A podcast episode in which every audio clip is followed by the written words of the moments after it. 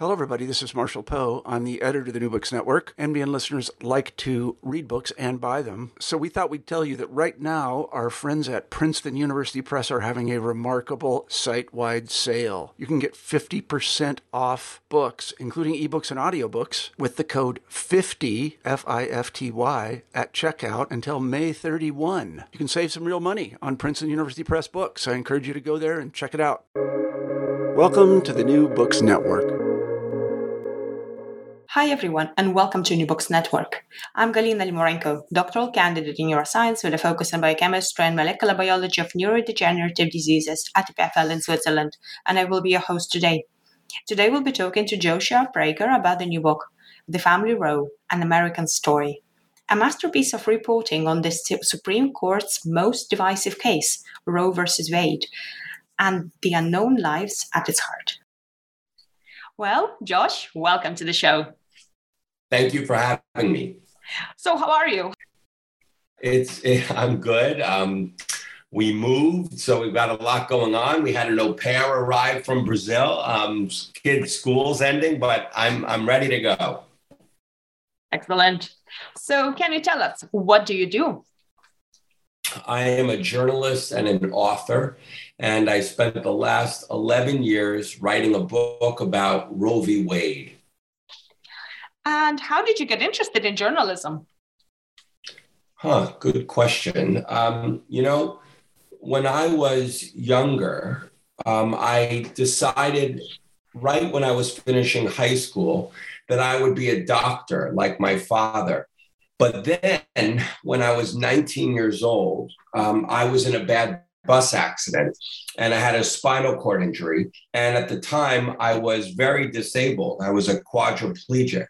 And it occurred to me, or it seemed to me then, that it would be very difficult to practice medicine with such a severe disability. And I started writing for my school newspaper, um, and I loved it, and I was pretty good at it. And so in a weird way, my disability led me into a career that I love. And what topics did you start writing about? Well, in the beginning, I was really writing sort of opinion pieces in college. And the truth is, when you're eighteen and nineteen years old and twenty years old, you think you know what you're talking about. Now I wince when I look back at those articles. And in fact, I almost never write opinion pieces ever. Um, and I haven't done that for like thirty years, because I guess the older you get, you realize you know less. Um, and I and I really was interested in people's lives. I wrote a lot of sort of feature stories. And I'll tell you something interesting that also relates to my accident, this bus accident I was in when I became disabled. I, I came to think a lot about um, a lot about mortality, and also a lot about people whose lives changed in an instant.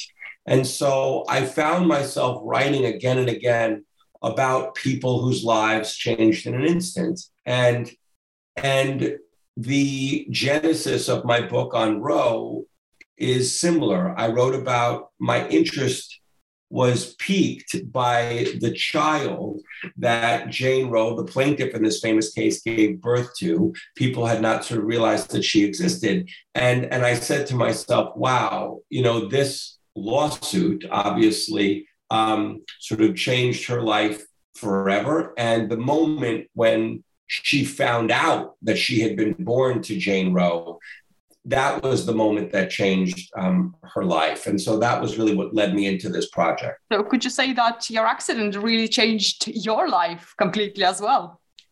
Absolutely. And my life had, in a sense, sort of a before and an after, before the accident, after the accident. And again, I've written a lot about people like that, whether There, and, and often people who've connected to history. So whether there was a, in our country here in the States, it was a very famous baseball game. And there was a moment when, when, when a man hit a famous home run, he won a game. And I wrote about him and the pitcher who lost another, and they had a very clear before and after. I wrote about the only anonymous winner in the history of the Pulitzer Prizes, who one click of the shutter changed his life, and on and on and on. People with befores and afters. And the other kind of common thread that they all had and this is not connected to my accident, was they all had big secrets. Um, I've been very interested in secrecy and also sort of helping to, to help the public to know the way something really is, as opposed to sort of the narrative that we've all told ourselves. So again, in terms of Roe v. Wade, the secret here was that somewhere there was a child who was not known, who had since grown, whose conception led to the uh, lawsuit Roe v. Wade. And that interested me very much. Hmm. And on the topic of the craft of the journalism, so did you get any education, or did you get uh, a few mentors along the way that were really supportive of you? I did not go to school for journalism. I I did not. It's sort of an unnecessary degree. And when I was in college, I majored in music theory. Um, but I was interested, as I say, in writing. And I thought maybe for a time I would do broadcast journalism. And I interned at a radio station and at a television station. But it was only print journalism that I really loved. And eventually I got a job Um, answering the phones hmm. at the Wall Street Journal. And while I was there, I started writing these tiny little articles. And yes, I did have a very special mentor, a woman named Melinda Beck, who really took me under her wing and taught me a lot, simplifying my language and activating my verbs and on and on and on, all the cliches, show, don't tell. And, and I loved it. And I sort of continued to write, and eventually Um, four years or three years after I got to the paper, I wrote a, I wrote one story that really changed my whole career. It was about a, a boy. He also had a before and an after, a boy who had since become a man, who had, there's a very famous children's book in our country named Goodnight Moon. It's been translated into every language, including all of the languages that are spoken in Switzerland. And um, this This woman who wrote this book, a woman named Margaret Wise Brown, she bequeathed the royalties to her books to this little boy who lived next door to her. Mm. And he inherited this fortune, but no one knew what happened to him or where he went. He hadn't spoken to his family in thirty years. And I found him. Um, and that, that article really changed my career. And what would you say to our student listeners and to people who may also have been going through the same thing that you have been with regards to a choice of the career? Wow. Well, I think the single most important thing, and I apologize if it's a cliche, is to find something you love to do. Um, that is definitely number one. I love writing. It doesn't seem like work to me. And that went right from the beginning. Even when I was writing tiny little sort of uninteresting stories, I wanted to learn more and more and more. So if you find something you love to do, going to work never seems like a chore. It is a blessing. So your latest book is The Family Roe, An American Story. And what inspired you to write it? Well, um, I was in France for a year, and I was reading an article in the magazine, The New Yorker, about uh, gay marriage and the fight, the legal fight for gay marriage. And it mentioned in the article that sometimes a plaintiff is not good for the cause she represents. It mentioned Norma McCorvey, the woman who was the plaintiff in Roe v. Wade, the famous case in America about abortion. And the reason she wasn't a good, perfect sort of plaintiff was she was uneducated. She spoke in language about uh, abortion that was not sort of pleasing to the leaders of the pro-choice movement. And then also she switched sides. She later went to the other side. The article then mentioned in passing that Norma, Jane Roe, had not had the abortion she sought, that because a case takes longer than a pregnancy, she had not been able, even though she won the legal right to have an abortion, she'd not been able to have one herself. And I said, my, wow, you know, again, getting back to secrets, I said, wow, my goodness, that's fascinating. What a fascinating unknown thing that the woman who won the legal right to have an abortion did not have one.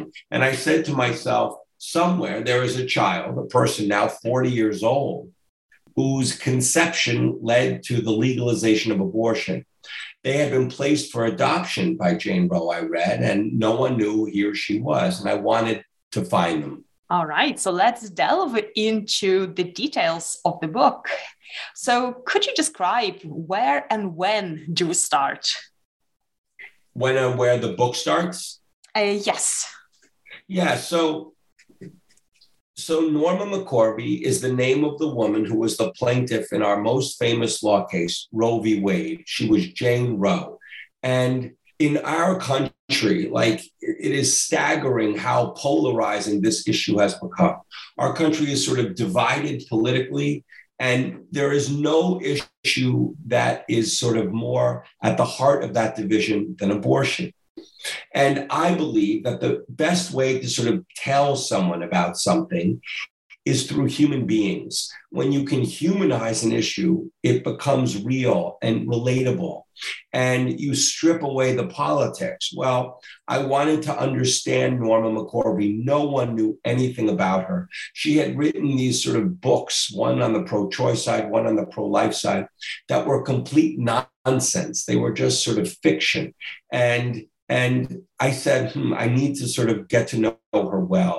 I ended up, when I was looking for the child, as I mentioned, the sort of the person I came to under, I came to see that the pro-life side referred to as the Roe baby. When I was looking for that child, um, I ended up finding my way to Norma, to Jane Roe's partner. Norma was gay. She'd had occasional relationships with men, but she identified as gay. I found my way to her partner. And that partner in Texas was living in a home that was about to be foreclosed on. When I reached her, she told me that the house was about to be foreclosed, the papers, and that Norma's private papers were in the garage and about to be thrown out. And I said, please wait, do not throw those out. Can I have them? Mm-hmm. She said, yes. Norma did not want those papers. I later acquired them from her. They are now at a research library at Harvard. And on one piece of paper, there was the date of birth of the Roe baby. It led me into her life and then the lives of Norma's other children, then into Norma's life, and of course to Roe v. Wade and the whole of abortion in America. So in answer to your question, where does the book actually begin? I set out to tell the larger story of abortion in America through Norma. And so the book begins not even with Norma, but with her grandmother, because I found out something amazing, that Norma was the third consecutive generation in her family to have had an unwanted pregnancy. Norma did not even know this. And I show what happens when a family is riven by unwanted pregnancies. And I show what happened to her grandmother, to her mother, and then to her. Her grandmother is sort of a young woman in Louisiana in the early part of the twentieth century, Norma, it then goes from her to Norma's mother, who gives birth to Norma in nineteen forty-seven in Louisiana. And then a few years later, the family moves to Texas.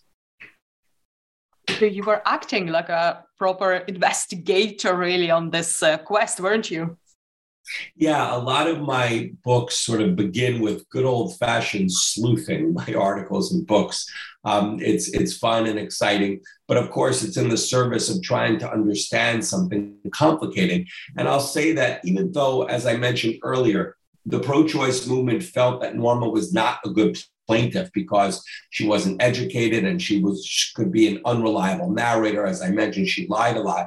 She was actually the perfect plaintiff because the very same issues that made abortion and so complicated in Norma's family are the same issues that make it complicated in America, namely the sort of seeming irreconcilability of sex and religion. Norma's family was religious. They started off Catholic, then Pentecostal, then Jehovah's Witnesses, and sex was something that seemed illicit and forbidden. And sexuality, too, all the more so when Norma came out of the closet to her parents. Um, so I, I realized, and, and that, I argue, that same irreconcilability between sex and religion is what makes abortion so fraught in this country, in America at large, with our puritanical roots. And so Norma really represented America in a perfect way, and abortion in this way. She, she was also conflicted about it. She came to feel that abortion ought to be legal, but only through the first trimester of pregnancy. And in this respect, she also embodied the majoritarian middle ground in our country. She didn't feel that abortion ought to be legal through the second trimester to viability, as Roe says, and she didn't feel that abortion ought to be illegal from conception, as the pro-life say. In a sense, she sort of um, agreed with the way abortion is in Western Europe, where, again, abortion, the cutoff for legal abortion is earlier in the pregnancy. But until that point, unlike here in America, there are not obstacles thrown in the way of the woman. The state helps her to have an abortion. So what was the political and socioeconomic landscape in those days? The political landscape was totally different than it is now. People think that because abortion was is so polarized now that it was then, they're wrong. It was not a partisan issue. Ronald Reagan and, and the senior George Bush believed in legal abortion. Um, there were reasons for that. A lot of the conservatives sort of felt strongly about personal liberty. Um, also, they had concerns about overpopulation. On the other side, a lot of the famous Democrats were pro-life. Ted Kennedy, uh, the brother of John F. Kennedy, was Catholic, and he believed um, that abortion ought to be illegal. Jesse Jackson, for example, felt abortion ought to be illegal because it it, it was particularly, um, it was, there were many, The, in the Black community, the incidence of abortion was much higher than the white community. He felt that this was sort of very depressing. So the political landscape was very different. It was not a partisan issue. Um, socioeconomically, it was in a sense similar in that women who did not have money um, would, would struggle to, uh, to get an abortion. Wow. So even when abortion was illegal, for example, in Texas before Roe, it was legal in a few states, in four states in the, in, um, before Roe. One of those states was California, because Ronald Reagan, as governor, had signed into law the Therapeutic Abortion Act, which made abortion legal up until the twentieth week. And if you had money, you could fly out there. Um, but Norma had no money. And one thing that was very depressing is that Norma's lawyers could have conceivably helped Norma to have an abortion, but they didn't want to. Sarah Weddington, one of the lawyers, she worked for an abortion referral network, and she was part of a group that flew women from Texas to California. And in fact, Sarah Weddington had an abortion herself, had had an abortion in Texas, just in, in Mexico, excuse me, just south of the border. But they did not help her to have an abortion because they needed her as a plaintiff. And Norma later lied and said that she, when she tried to find um, a clinic where she could have an abortion, it had just been shuttered and there was dry blood on the floor, et cetera. The truth was simpler and just as devastating. It was clean, it was safe, the clinic she found, but it cost five hundred dollars and she did not have that money to pay to have an abortion. So why was she sort of selected, but maybe that's not a correct word, but um, she was in a place to be that plaintiff? Yeah, you're right. The reason she was the plaintiff is because they couldn't find another one. There actually was another possibility. There was a woman named Marsha King, who was everything the pro-choice community would have wanted.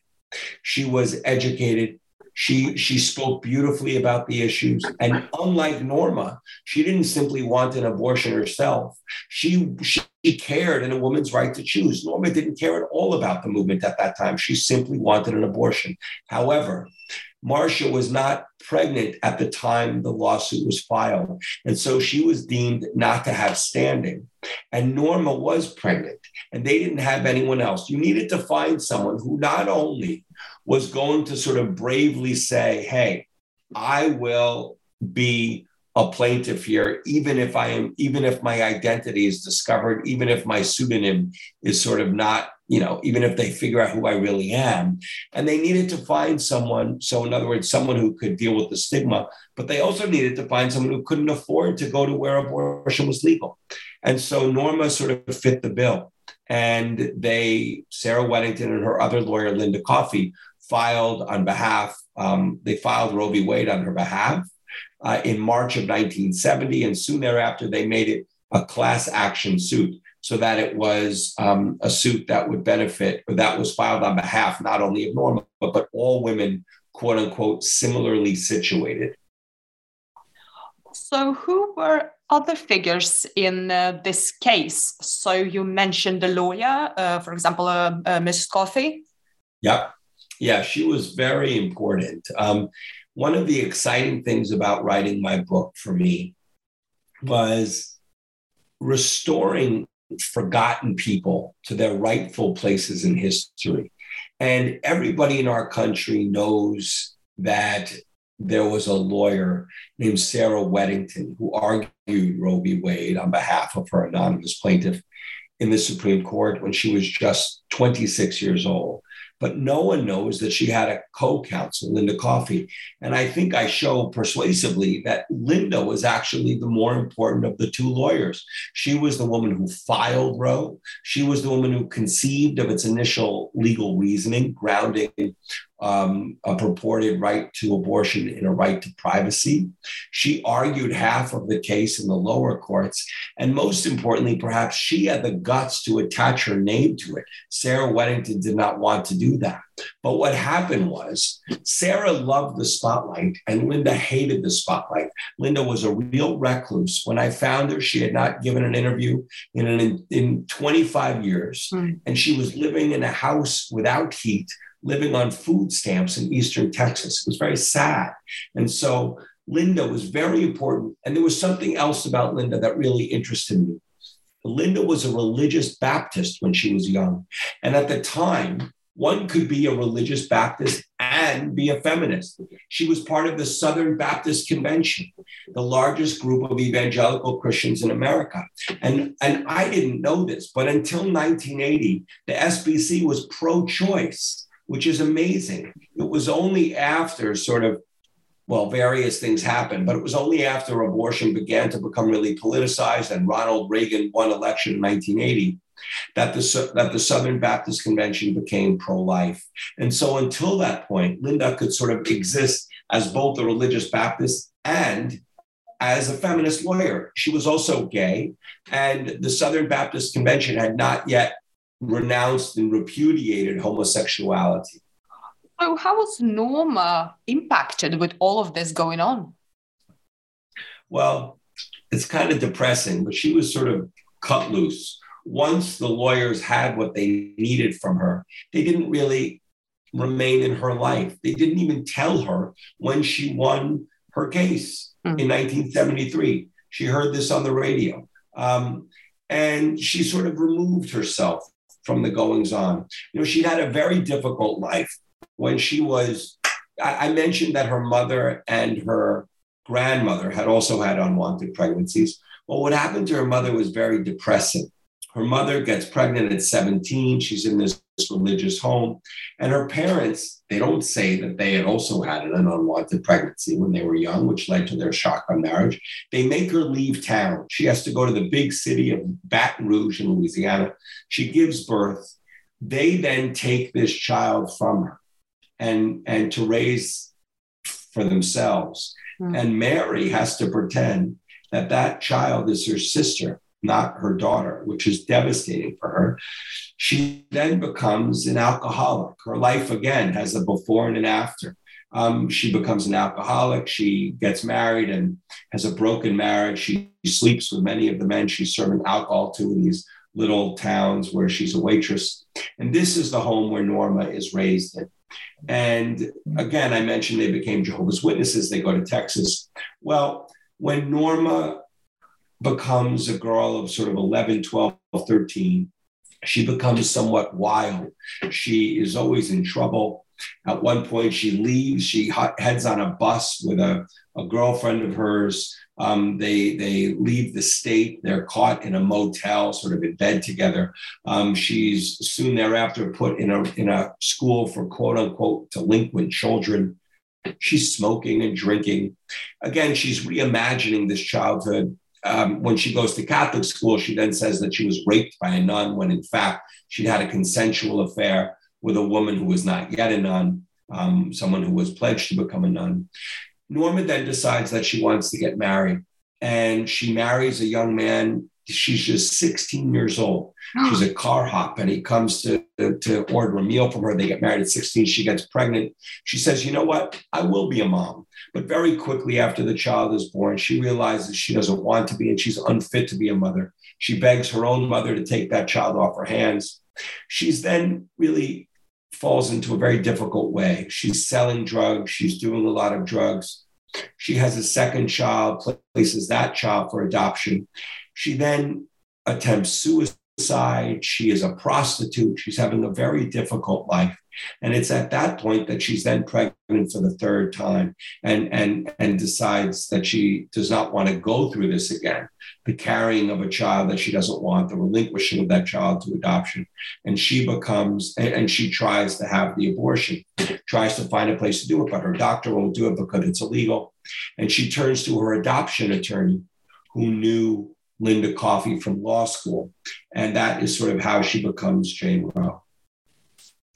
And just to understand to what extent these events in her life and people like her as well, the women, how um, how it was considered a personal failing or systemic failing?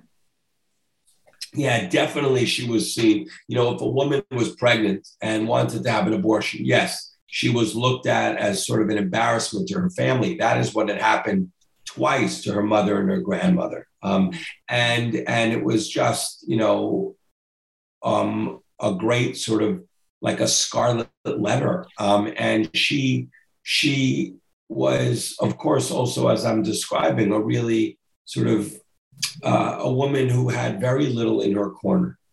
And she was disenfranchised. And you asked earlier about the sort of socioeconomic, you know, status of all of this, or the The, its relevance, and it was incredibly relevant. There were people providing abortions in Texas um, who, um, in places illegally, but they were but they were doing it safely. There was something called a clergy consultation service. I write about one of these people in the book, a very important man named Doctor Curtis Boyd. But someone like Norma would never find these people. These were mainly college girls and college women who were going to see him. She didn't have access. She didn't have information. And so, you know, her life was sort of rerouted forever by this, by this experience.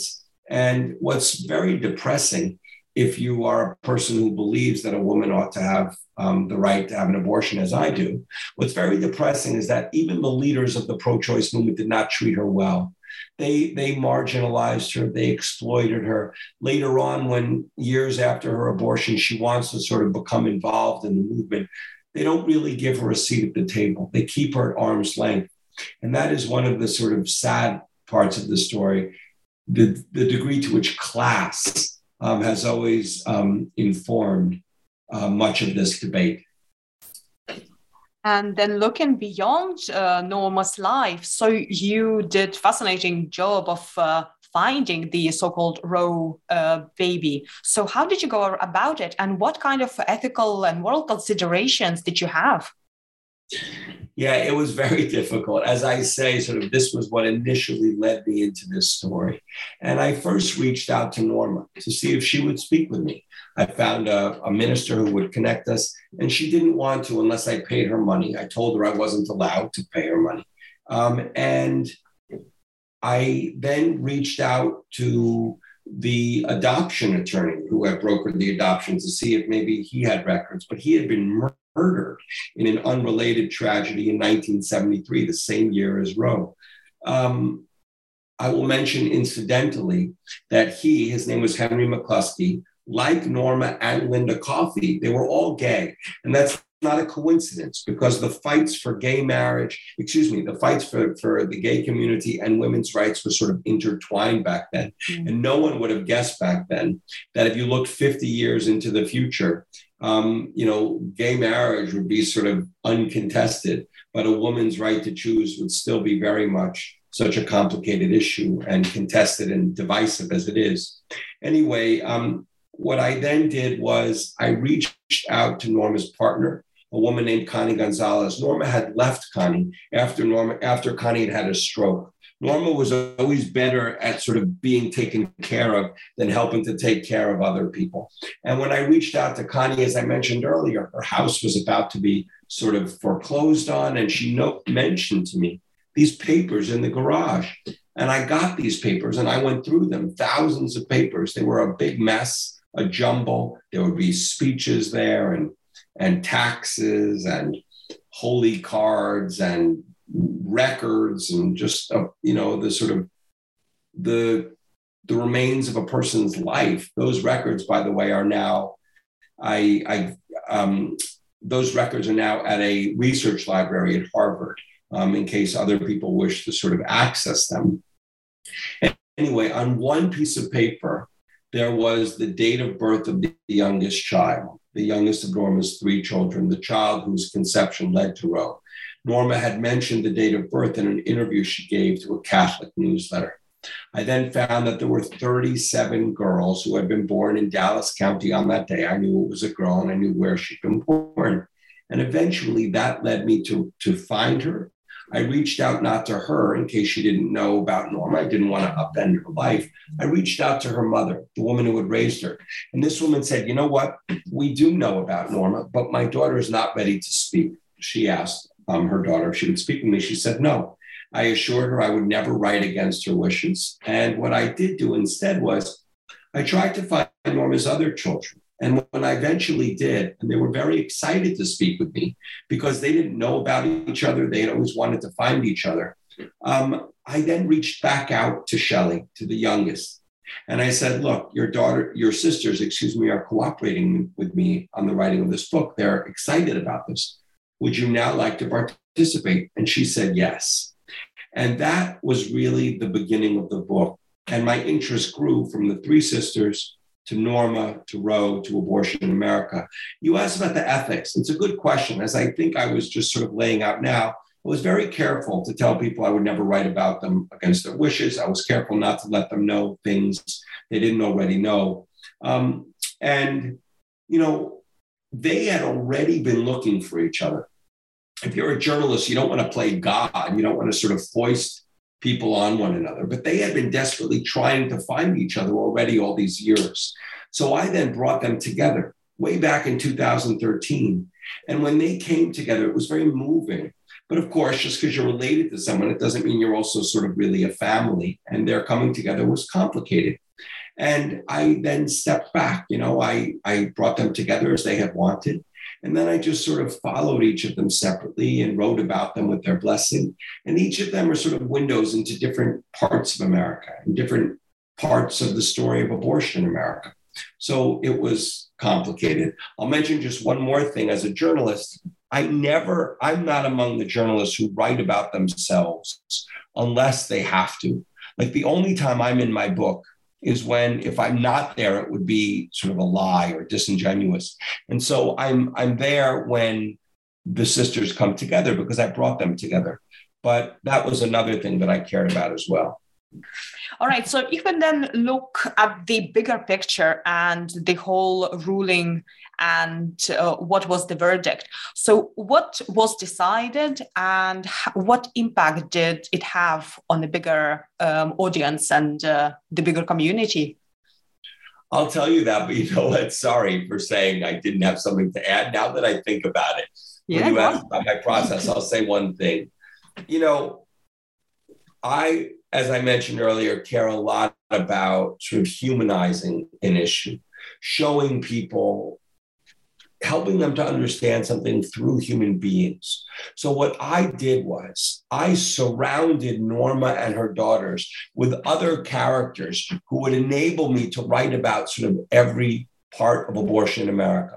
So there was an abortion provider, Curtis Boyd, I mentioned, who would enable me to write about the actual provision of abortion and the danger that abortion providers were in, et cetera, et cetera, and the actual mechanics of abortion. There was a person named Doctor Mildred Jefferson, who was the first Black woman to graduate from Harvard Medical School, who becomes really the architect of the pro-life um, movement. Um, she politicizes abortion. I wrote about her. And there's, again, we mentioned also Linda Coffee, who, through whom I could write about the law. So that was one very important thing, sort of finding the right people who would enable me to write this bigger story. And in terms of getting everything right, because Norma lied so much, as I mentioned, in addition to sort of finding her papers and interviewing her for hundreds of hours, I tracked down endless other people, hundreds of people, interviewed them so that I would have reliable narrators to sort of tell me about every part of Norma's life and, and about abortion in America. And I also always went back, as any journalist needs to, to the earliest interview. So, for example, we mentioned, you know, Norma earlier. I told you Norma is telling everyone now that she was in this, when she tried to have an abortion, it was blood on the floor. It was very dangerous. Well, if you go back earlier, you find these little interviews that she gave where she tells the truth about how she went to a clinic and she simply couldn't afford it. So these were sort of all the ways that I tried to sort of make sure that everything was right and also sort of to humanize the issue. As for your other question about what Roe sort of brought about in this country, well, what's really interesting is initially it's not an explosion, not at all. It was a seven to two ruling. Um, it was really largely accepted. Insurance um, started covering it. Clinics sprung up in thirty-four states. Um, there were tax exemptions, sort of all the ways that something might be accepted, it was. But there was one small part of the pro-life community that would not sort of recognize this ruling. And they started to fight against it in different ways. At first, their approach is to try to overturn it in one fell swoop using something called the Human Life Amendment, which would basically amend the Constitution to say that um, a fetus is a person. And if a fetus is a person, if you grant personhood to a fetus, then of course abortion becomes illegal. But that did not have sort of the political bite that they wanted to. It didn't work. So then they tried to sort of turn to the judiciary.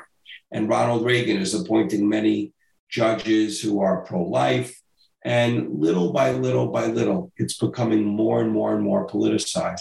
But it's a very gradual process. To give one remarkable example, in nineteen seventy-five, two years after Roe was decided, the first justice post Roe was appointed to the Supreme Court, John Paul Stevens, and he's not even asked his opinion of Roe. Now, when a justice is confirmed to the court, that's basically all, all they're asked about. Mm-hmm. As one journalist put it, these Senate confirmation hearings are just simply proxies on Roe. But back then, that hadn't happened yet. And fast forward even twelve more years, nineteen eighty-five, when Justice Scalia, a very sort of powerful conservative, is appointed to the court. He is approved without opposition, even though he has made it very clear that he doesn't believe that um, Roe is correct. He believes a woman should not have a right to choose. Two years later is when things really begin to change in terms of the nomination of justices to the court. That is when Ronald Reagan nominates a judge named um, Robert Bork to the court. And Bork is, like Scalia, very opposed to Roe. And this time, Senator Ted Kennedy, who has since flipped on the issue and now is pro-choice, he says that if Bork is, is sort of approved and confirmed to the court, abortion in America will go back to the way it was pre-Roe with back alley abortions, et cetera. And Bork is not, and his, his nomination is killed. He's not put on the court. And so abortion is becoming more and more and more politicized. So then coming to today, I'm just going to ask, so what's going on?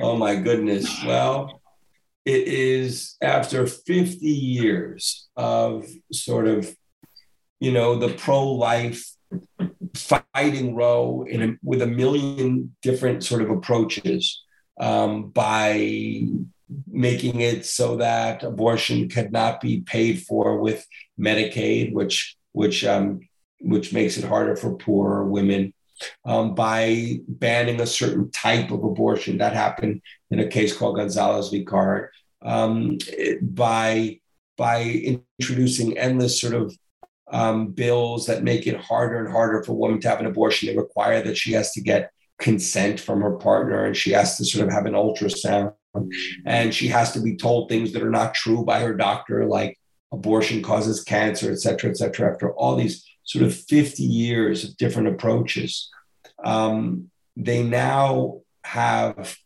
when, when Donald Trump became president, something sort of very remarkable happened. Even though he was president just one term, he was able to appoint three different justices to the court, one third of the court. The first pick was really sort of stolen from the Democrats.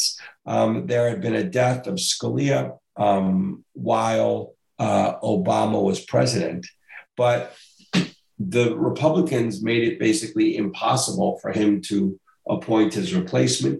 They said it was sort of too close to the election, even though nothing like that had happened before. And so um, Obama tried to appoint a justice, uh, a judge named Merrick Garland, but he wasn't successful. And so when Trump was elected, he immediately had one pick. Then there was another pick. And then the third one happened when Ruth Bader Ginsburg died. Now, she was a hero, of course, to the pro-choice movement. She had fought for the rights of women for fifty years, but she made an enormous mistake.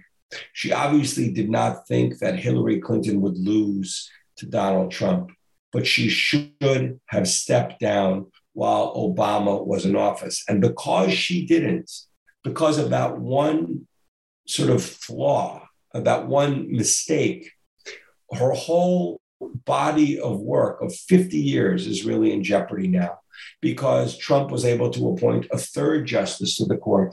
And that means now that on our court of nine justices, there are five very conservative justices. The Chief Justice, a person named Rob, John Roberts, even though he's conservative, he's very careful. He doesn't want the court to just be seen as a political institution. He also doesn't want to sort of have rulings that just flout legal precedents, something that the there's a legal term for that, stare decisis. And so he doesn't want to overturn Roe now. He wants Roe to sort of remain um, good law and to simply have abortion become a little bit more circumscribed, to push the legal cutoff for abortion earlier in a pregnancy. But the five conservatives don't need his vote. And so, look, it's still possible that that Justice Roberts will change one of the other uh, justices' opinions. But in all likelihood, the justices are going to overturn Roe, and we're going to find that out any day now. So was this set of circumstances somehow foresought, or was there some kind of contingency plans on the pro-choice uh, advocates? What was the first part of your question? Were, uh, was this kind of way, um, set of circumstances foresought? Was it predicted in some way? It's a good question. Look, in the beginning, when Roe became law, well, when Roe, in other words, legalized abortion, quote, free of interference by the state, end quote, when a woman had a right to choose, the pro-choice movement said, hey, we won. It's over. We don't have to worry about this. And they didn't do a very good job. You can see time and time again that they're not sort of engaging. They're not fighting. They're not defending Roe in a way that they ought to have, because they sort of feel, hey, we've won. And in, in many ways, it's easier to fight against something than to defend it. And of course, Roe galvanized the people who were opposed to it. Well, what happened is, as the years went by, and I mentioned some of the different sort of successes that the pro-life were having, they were using things like fetal photography. They just sort of coming up with, kept coming up with new ways to fight against Roe. The pro-choice were always sort of playing catch up. And once Trump had his three appointments, there was really nothing they could do. It was sort of a fait accompli.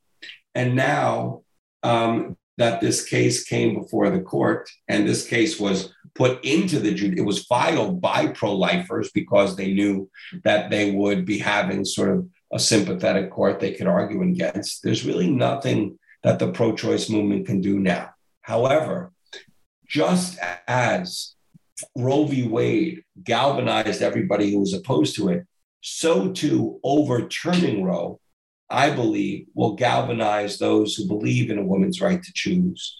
Um, you know, so many tens of millions of young and middle-aged, young and middle-aged women in this country, they don't remember a time when abortion was illegal. They've always lived at a time when it was legal. So it's hard for them to sort of relate to what that means. And now that in all likelihood, we will go back to that, that time, I think it will sort of, it will light a fire under them. I quote in my book um, an essay that Susan Sontag, the brilliant essayist, wrote just before Roe v. Wade, in which she says that only when an issue is truly politicized does it sort of, you know, wake people from their slumber. And I think that's going to happen now. So where do you see us going from here? Well, what happens now is if, in fact, the Supreme Court does overturn Roe, as we believe it will, because of that leaked draft opinion that we all read, in which they had five votes saying that Roe and the companion case Doe will be overturned, what happens is then the issue of abortion goes back to the states. There are fifty states, and we know pretty much how each of the fifty states are going to rule. It's, it's roughly divided. Um, half of the states will sort of overturn Roe and half won't. And of course, as is always the case, it'll be in the states where poorer women live and often women of color live, where abortion is made illegal. Um, and so our country, which is so divided, is going to become even more divided. If you're a woman, you will be able to say, if I step on this side of the fence, abortion is legal. If I step on the other side of the fence, abortion is illegal. It is crazy. And the two sides will continue to fight. There will be fights over medical abortion. In other words, whether women are allowed to order pills in the mail to where they are to help them have an abortion. There will be fights over um, women going from a state where it is illegal to legal, et cetera, et cetera, et cetera. The fights are only going to intensify from this point out. And now thinking about the bigger picture and maybe reflecting a little bit, are you optimistic that the society would be able to kind of bring itself together at some point and start being less divisive on these kind of issues? That's a really good question. Look, as a journalist, you know, the most important thing for me was to write a book that I think could humanize this issue. A famous constitutional scholar in our country, Lawrence Tribe, he wrote a book many years ago called Clash of Absolutes. And he said that the only way that America can ever sort of begin to bridge this divide is by, is by giving voice to the human reality on each side of the versus, the versus meaning Roe versus Wade. Mm. Now, I believe that. And if I may say, no one had really done it the way I did it until I did my book, wrote my book. And one thing that's sort of shocking is, even though it's just one book, it has actually been embraced by people on both sides. Now, that would have seemed unimaginable to people, but you have both advocates on the pro-choice and advocates on the pro-life who feel that they have been accurately portrayed and that the book is sort of a fair reflection of the state of abortion in America. And that gives me some hope to say that if people are fair about this issue, and if people respect each other, and if people recognize that abortion is fraught for good reason, it's not black and white. There really are two sides of this issue. It's a matter of degree, just as Norma McCorvey, Jane Roe herself, recognized. On the one hand, you have the humanity of the fetus. On the other, you have the reasons a woman might wish to have an abortion. If people begin to recognize that, then I do think one day we can get to a better place. But that place is not sort of around the corner. America has become horribly polarized. People only exist in their little echo chambers. They only listen to people and speak to people who agree with them. And my book, I'd like to think, is helping people to look outside and, and see, you know, hear from other people. The epigraph in my book comes from Moby Dick, my favorite book. And Herman Melville writes, "See how elastic our stiff prejudices grow when love comes to bend them." Meaning, if you know somebody, if you love somebody, it's very difficult to be prejudiced against them. And my book sort of challenges readers to not come to feel from people on both sides of the issue. And that, I do think, is the way forward. And what discoveries in your journey to writing your book, The Family Roe, surprised you the most? Oh my God, so many. I mean, politically, for example, I had no idea that, as I mentioned earlier, the Southern Baptist Convention, this huge evangelical body, was pro-choice until nineteen eighty. Um, I, I, there was so much I didn't know. Um, really understanding how America got to this point, I just had no idea. And I solved sort of a lot of secrets in my book, just to give example, one random example that leaps to mind. Well, this woman, Mildred Jefferson, who I mentioned earlier, one of the leaders of the pro-life movement, she came to be a true extremist. She felt that no one, that every single conception had to lead to a birth. You could never have an abortion. But I learned from her ex-husband, she was not alive, from an F B I file I found on her, and on and on and on, that she actually had suffered a lot.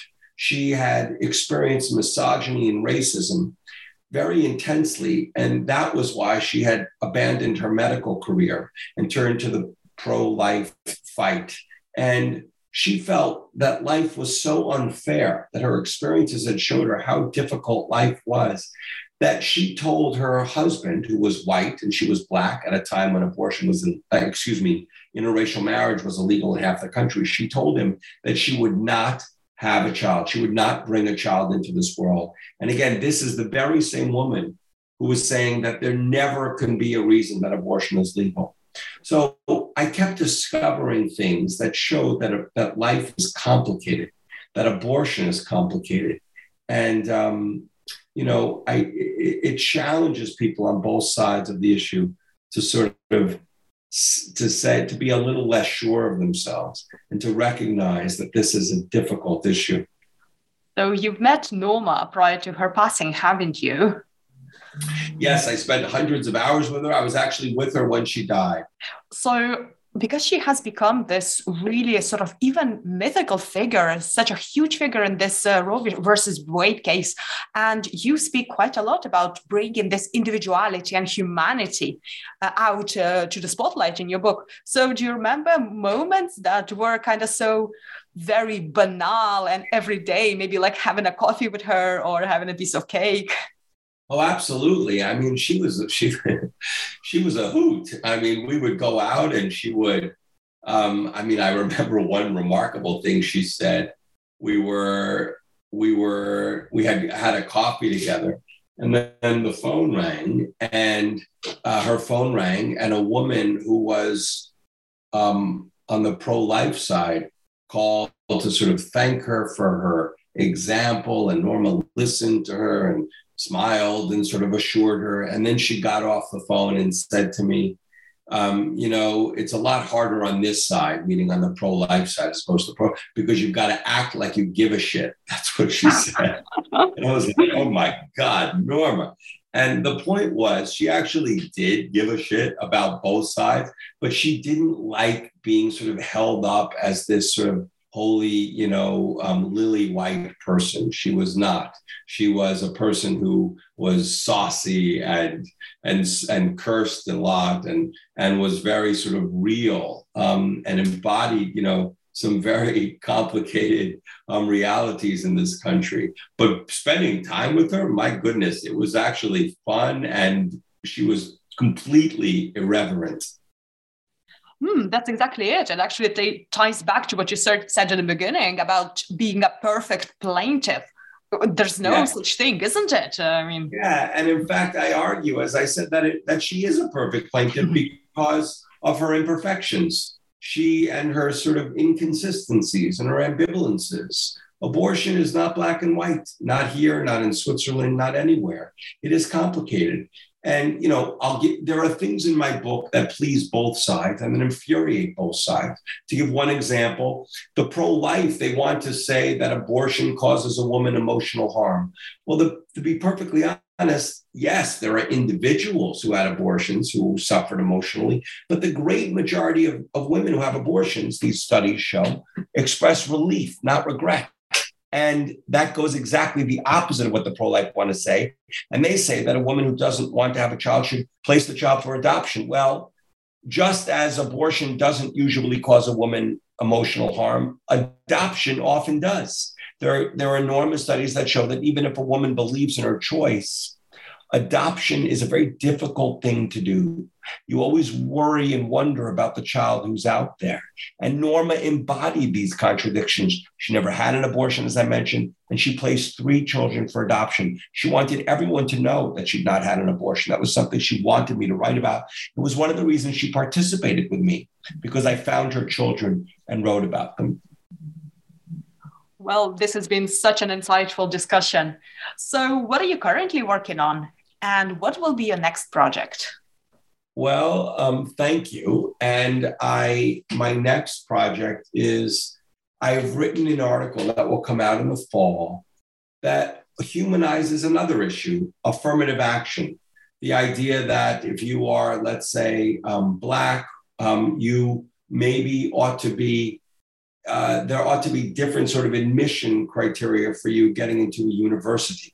Um, I, I write about this in by telling us an unknown story um, that happened at Harvard Law School during World War Two that is really interesting and has a lot to say about where we are as a country.